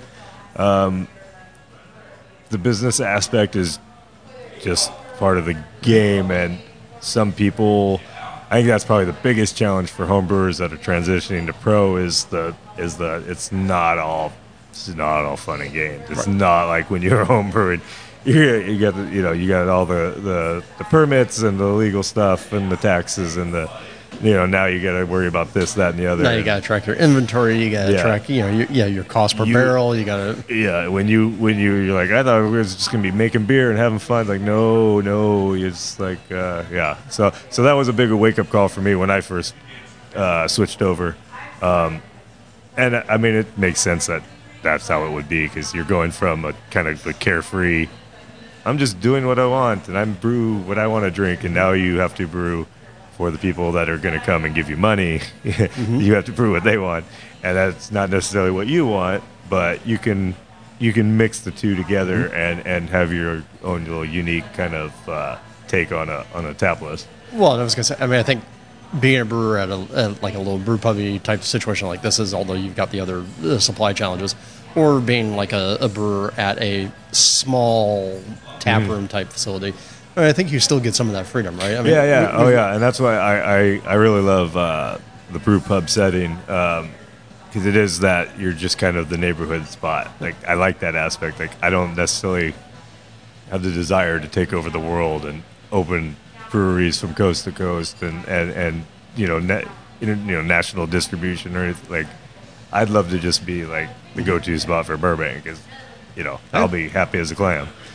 Well, I mean, uh, I'll, I'll tell you, I'm, I'm just happy now that uh, Burbank and other parts of LA actually have go-to spots. And when I moved here, yeah. they didn't. Oh yeah, Burbank's got a you know you got uh, Lincoln and Verdugo West. Uh, Henson just opened up, Yep. which I'm gonna go try and check out this weekend. Uh, And I know Brewyard is technically Glendale, but still really. Yeah, they're still the homies. Yeah, yeah. Glendale's cool, close enough. um, so uh, yeah, so it's expanding out here. You got the Valley, you know, the Van Nuys guys like MacLeod, and uh, you got uh, what Cellador's up there, I believe. Uh, Celladors and Van Nuys. yeah, yeah. I mean, uh, And we've had Kevin on the show before. Yeah, yeah, yeah, and they're doing great stuff. They get they're getting their tap room uh, open soon. I think they just got approved for it. Yep. So uh, that's great. Um, I'm looking forward to that. And then you got Wolf Creek up uh, in Valencia. That's been They've been there forever. Yep. 20 years. Something like that. Yeah. years? They- uh, Something- I think. I think something Wolf crazy. Creek. Yeah, Wolf Creek opened just a little bit after I moved to LA. Yeah, yeah. I, I know it's at least 20 years. So I mean, you know, uh, Rob and Lane are great people. So it's it's cool. Like, uh, yeah, it's nice. It's nice seeing a. It kind of reminds me of uh, River, when Riverside started going through their their little craft bloom. And uh, it's cool. You guys, you see people coming out, and like uh, here, I'm seeing regulars getting turned into more craft beer types. Like, Hey, LA's got 80 breweries now. LA County, I should say, has 80 breweries now on the in the guild, and we still have plenty of room to go. oh yeah, I I don't even know how many are in planning right now. I'm sure there's oodles. Yeah. Uh, So now, before uh, before we leave, is there any beer that you know? So I mean, obviously, you said before that you like your IPAs, you like your pale ales, and you like your blonde. Is there any beer that you want to brew because it's something that you want to drink that you're not brewing right now? Um, I'd love to do like a smoked beer. I really want to kind of do one of those old school smoked pails. Like kind of like the old. Uh, I think British used to do it. Um, I forget the name of. There's one that I had before, and it was just gorgeous. I when when smoked beers are done right, I, I'm like a, a huge fan. All right. Uh, the, the problem is when smoked beer is done poorly. Oh yeah, then it's you know you're eating a Kingsford briquette, or you it's just like you know. I'm in the middle of a campfire. Yeah. Ah, help me. exactly. Your clothes smell like smoke. You're just, um, yeah. So something like that, and I'll probably get one maybe in the fall or something. Um, Oh, that's perfect time. I think it, it, it, it would be fire season here in LA. So yeah. exactly. do like a do a little seven barrel batch. Usually I do, I'll do a seven or something if I'm unsure Plain. of how the uh, yeah tickle the toes in the water, and then oh people liked it. Okay, let's you know let's pop a fifteen out and go from there. All right, and then uh, all right. So, final question: Anything else that, uh, or actually, next last question because I'm an idiot. So, next last question: Any other tips that you think, you know, particularly for homebrewers, something that they should think about, you know, when they're looking at the brews, when they're planning out the brews, or when they're just brewing? Um, as far as like like uh, design of like recipes, um, if you're not, you make sure you're adjusting for pH and your water chemistry, like gypsum, chlor- calcium chloride. Um, that'll, I mean, that'll uh, water's your biggest main. in- It's your main ingredient. Uh, you're just flavoring it with stuff. So set the stage right with that.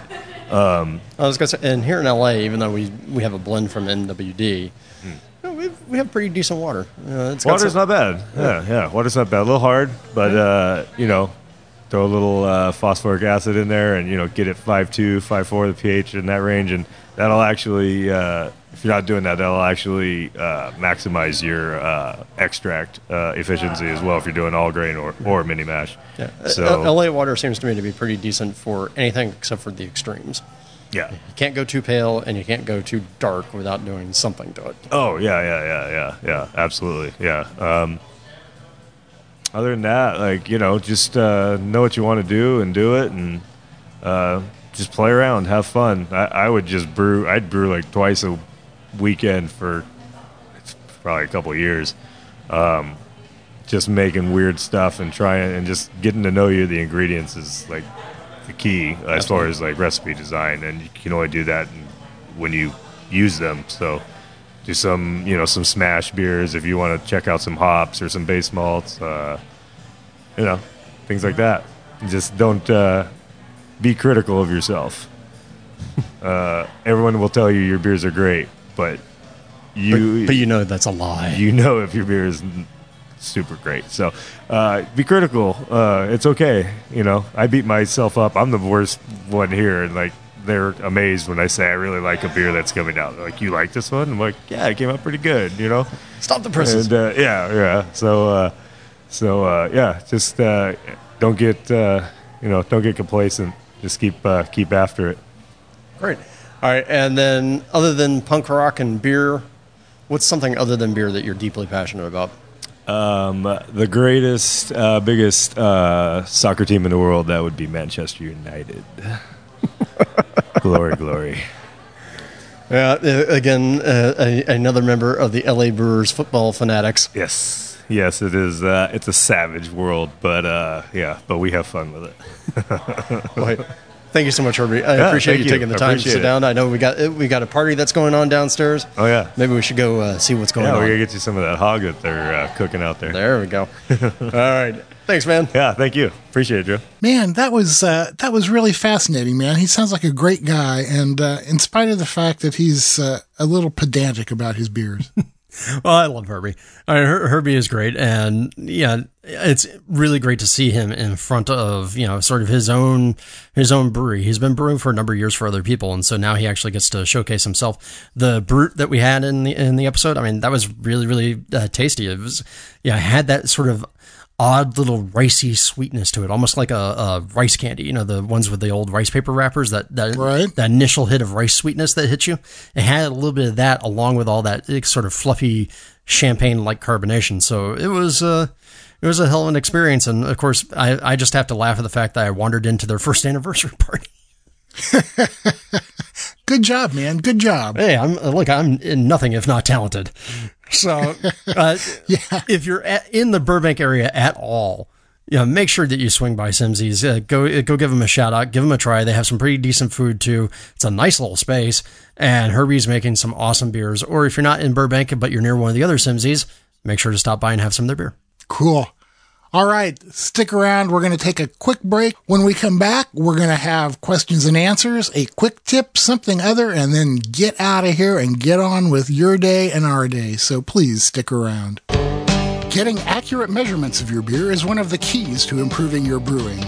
The Pro Series hydrometers from Brewing America will help you help your beer. These American made NIST traceable hydrometers are accurate, easy to read, and the kits come with a cleaning brush and cloth and a borosilicate test flask that uses half the sample size of most flasks. That means less beer for testing and more beer for you. Brewing America is a small, family owned business of husband and wife veterans, so when you buy a Brewing America hydrometer, you're not only getting a great piece of equipment, you're supporting the people who support America. Brewing America hydrometers are available on Amazon or at www.brewingamerica.com.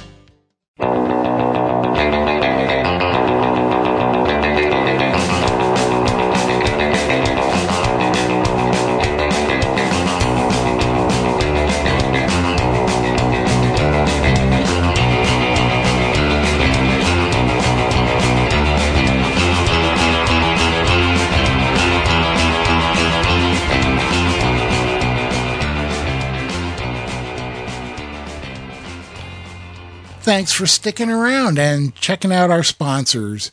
We're going to get started here with some questions and see what kind of answers we can come up with. The first one is for Drew, and it comes from Nathan Sarlo, who says, I love the interview with Andy, but I was wondering if there's really any gain in double mashing versus just doubling or increasing your boil time. One of my all time favorite beers is New Holland Triple Mashed Dragon's Milk, but I always assumed it was a gimmick. What say ye, Drew? It's entirely possible it was a gimmick. But I will say, in the terms of the double mashing, um, both when I've done it and both with the sample that I had from Andy, uh, that there is a difference, right? So I find that with the sort of longer boiled beers, you get more of that sort of uh, caramelization type character, you know, those kind of more dark, burnty sugar type flavors, I think. Uh, things tend to concentrate more. Of course, you also uh, tend to get a sort of a stouter mineral character uh, to the beer thanks to the boil down. Um, with the double mash beers, what I really found that I got was a more intense, all enveloping uh, mouthfeel and malt character, right? It, it was more like it painted the tongue and, and the roof of your mouth with malt. Now, whether or not that's the power of suggestion or if that's the actual, you know, end result of the technique, I think we'd have to pull off an experiment to do and to, to uh, do the determination on. But at least for me and to my take, if you're really trying to make something uniquely intense, I think double mashing might be a thing to look at. I I can't speak to triple mashing at all in New Holland because I've never actually heard of anybody doing a triple mash. So take that for what you will. But at least on the double mash side of the house, yeah, I really felt like there was something there. Um, the technique itself is a pain in the butt, and it takes a little more labor. But look, if you're going to make something special, and you may or may not be limited by your equipment, I think it's worth a go. Well, uh, then go. yeah. Um, I, you know what? It's, it's a very interesting concept. And, uh, Drew and I have beers from our listener, Jim Leininger, who, uh, did a double mash stout. And, uh, one of these days we'll get around to reviewing them and telling you about it. Yeah, we really should. All right. Well, and our next question, uh, Eric Pierce is back. And, you know, Denny, since I, uh, since I got to have so much fun at the beginning of the episode, I think you should read this question for yourself. No, no, no, man. It's your turn to read it. No, no, no, no, no, it's your turn. Okay. While I'm on the topic of that smoked wheat beer we were talking about earlier, Cheater. I was, yeah, I was reading the Wikipedia page on this beer and came across this. The smoke from the malting process also adds chemical components to the finished product that help preserve it, giving it a long shelf life despite its low alcohol content. One story is told of a box of that beer being found in the 1950s buried in the sands of North Africa that was left behind by German soldiers during World War II. The beer was opened and found to be as fresh as the day it was made. Oh, that's interesting. Mm-hmm. Then I found this about Alaskan brewing and their Alaskan smoked porter. As far as we know, Alaskan smoked porter has no real end to its shelf life, said Geoff Larson, co-founder of Alaskan Brewing. We're still enjoying vintages from our cellar that date back to 1993 when we started leaving some yeast in the bottle for better aging. What the heck could be going on here? What is it about smoked malt that makes it act as a preservative? Or does it hide the flavors of spoilage? One thing for sure I can say is that a low ABV smoked malt beer does not protect it from my basement funk. Very curious about this. It made me think it would be a fun experiment. But where could we simulate the sands of North Africa? Uh, Burning Man, maybe? Brew and ferment on site? Quick, high temp, low ABV, and bury it dig it up a year later, brew ferment again on site, and triangle test. The chance of me making it to Burning Man, let alone brew beer there, is next to nil. A case or two of bottles next to the furnace in my basement may have to suffice. Pretty crazy, but hey, you know me, I'm full of crazy ideas. Yes, yes, you are, Eric. Uh, and this is, this is one of them. Um, you know, I, I just don't know what to say. Uh, obviously, you, when you smoke meat or fish or something like that, it acts as a preservative because you're basically dehydrating it. Uh, I don't know what about the smoke itself would do it. I can't imagine why it would work on malt, but you know, those are a couple interesting citations. Uh, you got any any hard facts there, Drew? Hard facts, no, but I have opinions. So in this particular case, I know exactly what he's talking about because, yeah, Alaskan Smoke Porter is one of those beers that just seems to hang around forever. And whether or not it's because there's an antioxidant effect to the to the malt, I, I can't say, but I will say this one one thing I do know is smoke. You know the the the set of phenols that make up our perce- perceived thing that we call smoke. They are organoleptically speaking, one of the most sensitive things that humanity has going for it. So when you look at like tasting thresholds or, or sensory thresholds for various you know, chemical compounds out there, you know, some of them are measured in parts per million. Some of the ones that we're uh, really sensitive to are measured in parts per uh, billion. So that means like, you know, 100 parts per, you know, per billion means you only need 100 molecules of that in a billion molecules and you'll be able to detect it. Smoke all of these various phenols that we think of as smoke, some of those compounds have sensitivity threshold levels in the parts per trillion. So, whether or not you want to think of it as an evolutionary protective mechanism or something like that, smoke is one of those things that the second there's even a tiny little bit of it, our brains pick up and hone in on it. So, my guess would be at least, you know, Eric, you said kind of covering it up. I think that's kind of a case here. It's not really covering up. It's just that our brains are so attuned to the idea of smelling smoke because of the danger signal that smoke is in the wild that it hits the brain hard and fast and, and furious. So that's my guess. Yeah, you know what? Um, covering it up is one thing. It still doesn't really explain things to my satisfaction. So uh, if any of you super sciencey people out there have an idea why it may be that smoking malt kind of gives you preservative qualities to the beer, I, I would love to hear something more than well it's not really preserving the beer it's just covering up the bad stuff. Yeah i mean who knows? I mean there may be an antioxidant effect or maybe something else. Yeah but I, again I, I, don't know the chemistry well enough to know. I, am fairly certain that chemistry is going to be ugly. So our last question comes from tim wood uh, who says uh, gentlemen big fan of the show. Always enjoy listening to the latest shows on my drive home from work one topic I would like to learn about is creating water profiles. And what I mean is, how do I know what to put into my current water to get it to a traditional profile? I live in Portland, Oregon with a fairly soft water, and his water is pretty soft from the readings that he's yeah. given us. Uh, and I, but I enjoy making traditional English brown ales. So far, all the water calculators tell me what my water profile needs to look like, but not how to get there. Any good tools out there that show me what and how much to add? Uh, well, yeah, brewing water. Yeah, exactly. Brewing brewing water is is the tool, uh, uh, and that that will tell you. I mean, think of brewing water as a as a spreadsheet for water, and when you use a spreadsheet, you play what if games with it. Uh, you know, you like put in a value, see what that does, put in another value, see what that does, and that's kind of the way brewing water works. You pick a target profile you input your uh, water profile that you have, and you've got that. So then you just kind of start playing around, making additions to try and uh, get your water profile to match the target profile. It's kind of like a video game in some ways, huh? That would be a very boring video game. But yes, it, I think it's exciting. You're allowed to. But it, I mean, Denny's right. Brewing water, you know, treat it like a spreadsheet because, uh, secret, it is a spreadsheet. Uh, yeah. Um, and use that. Uh, that will uh, that will help dial in fairly quickly. It's it's amazing how how much it simplifies the idea of water chemistry for you and it gets you into the ballpark.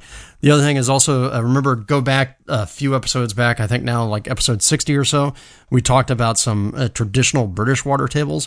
So you comparing like things like what we learn here in America as sort of British water styles versus what some of the Brits actually look at uh, for their water styles when they're brewing beer. And it turns out they like their beers with a hell of a lot more minerals than we do. So yeah. if you're wanting something that is a very traditionally English take on those water profiles as opposed to like what you'd learn from the BJCP and whatnot, then go and look uh, at the link in, I think, like I said, episode 60, 62, somewhere in that area. And you'll be able to see uh, exactly what we're talking about here because, yeah, some of those uh, numbers are way off of from what we usually use. But brewing water, it's the secret, it's the Jimmy Jam, and it makes uh, water fairly straightforward. Right. And uh, one little tip when you're picking your target profile, you'll see things like uh, oh, like amber malty, uh, yellow bitter, stuff like that. Use those to get your water profile uh, target. Do not by any means use the profiles for various cities there. Martin put them in uh, mainly for curiosity. You have no idea if that's what the brewer is actually using or not. So just because you're uh, making a Burton ale, don't use the Burton on Trent profile for example. Yeah, remember, water is one of those things where you want to get into a general range because the water chemistry itself is sort of strange and, you know, it's mystical and magical and involves quantum mechanics. Uh, yeah, and you really, you're not, the human palate isn't so sensitive that it's going to detect that you're five ions off over here. You know, you want to just get into the general bar, ballpark and you'll be fine. Yep, that's right. Hey, I think that we're about done, huh? I think so too. So it's time for a quick tip, and this week I'll bring you the quick tip, which I think is very important because, of course, you know, in this day and age of Instagram and beer photography, you know, it is a thing. We have to revisit it from time and time and again. Keep those beer glasses clean, people. It's the very last part of your step of, of brewing, your very last part of enjoyment make sure that you keep your beer glasses clean. I'm imperfect at this as well. You know, a lot of people will tell you don't use soap, don't, you know, don't do this, don't do that. First things first, keep your glasses rinsed well. And then uh, the other thing is, I actually still do use soap. I also rinse my glasses really well. The other thing is, if you still find yourself having problems, like you have too many uh, water spots or something like that, also consider doing either a acid rinse, like vinegar, for instance, and again, rinse it well so you don't smell like vinegar anymore. yeah. Otherwise, suddenly every beer that you have is going to smell like a lambic. And the other one is, if you also have some stubborn stuff, actually use a little bit of wet salt as a slurry and scrub out your glasses. So do that. Yeah, I, I find I find the salt scrub to be really, really effective for me. Yeah, because uh, the real thing is what you're trying to do is you're trying to kill any sort of stuff clinging to the side of the glass that's going to provide nucleation sites, and you're also going to try and kill you know any fats that are hanging out there. And the salt scrub does a really good job of, of getting rid of that. Again, rinse your glass well so that your beer doesn't taste salty. And if you do those sorts of things, guess what? You're going to have Instagrammable beer photos in a heartbeat. right on. And one of these days, I'll remember to do it myself. I, you know, I do it once in a while. Most of the time, I just uh, pour a beer and go, "Crap, I should have done that." Yeah, that's my usual that's my usual. Alrighty, and you have something other this week also. I do, and once again, to nobody's surprise, it's a YouTube video. I'm I've been a big fan of the TED Talks for a long period of time. I know they get, a, you know, some people have a very glib reaction to the TED Talks. Uh, there's one that came out recently that I think is uh, very important, and it's from uh, Rebecca Kleinberger, who is with, you know, MIT, you know, so near and dear to my heart, and uh, she talks about you know the reasons that you don't like the sound of your own voice and the difference between your interior voice and your exterior voice and how other people perceive you and what you can hear and what you can't and I will tell you right now, as as we've done this podcast for the last couple of years, and Denny will uh, Denny will confirm this in a heartbeat. One of the hardest parts for me is to go and listen to my own voice, uh, because it doesn't sound like my voice sounds like to me. So, yeah, it's taken a number of years of just constant exposure to finally go, oh, that's just the idiot who's talking into the microphone. Um, but this is really interesting because it gets into the science about it and sort of, yeah, how those differences also help shape how you communicate. So, really kind of cool. It's a TED talk, so it's 12, 15 minutes long. Go listen to it, you know, uh, uh, learn some science behind why exactly you don't like the sound of your own voice. Yeah, you know, as somebody who's been involved in the recording industry for 50 years, this is something I'm well, well aware of. Yeah. Yeah, it's no fun. We all hate it. So there we go. yep. It's time to get out of here. Time to get out of here. So thank you all for listening to Experimental Brewing. You can catch all of our latest adventures and writings by going to our website, experimentalbrew.com. Don't forget to follow us on Twitter, where we're at EXP Brewing. We're on Facebook. We're on Instagram. Drew hangs out on the homebrewing subreddit and on the Slack homebrew channel. You can find me hanging around a bunch of different beer forums, uh, mainly the AHA discussion forum. I'm on Beerborg. I'm on Brews Brothers. I'm a bunch of places. So come on out and find me and talk beer. If you want to ask us a question, suggest topics, recipes, experiments, or even just rant and rave, you can email us at podcast at experimentalbrew.com. Or if you want to get a hold of each one of us individually, I'm Denny at experimentalbrew.com and he's Drew at experimentalbrew.com. And remember, you can always leave us a voicemail at 626-765-1ALE. So until next time, remember to always brew experimentally. Or brew wacky. And we'll see you on the next episode of Experimental Brewing.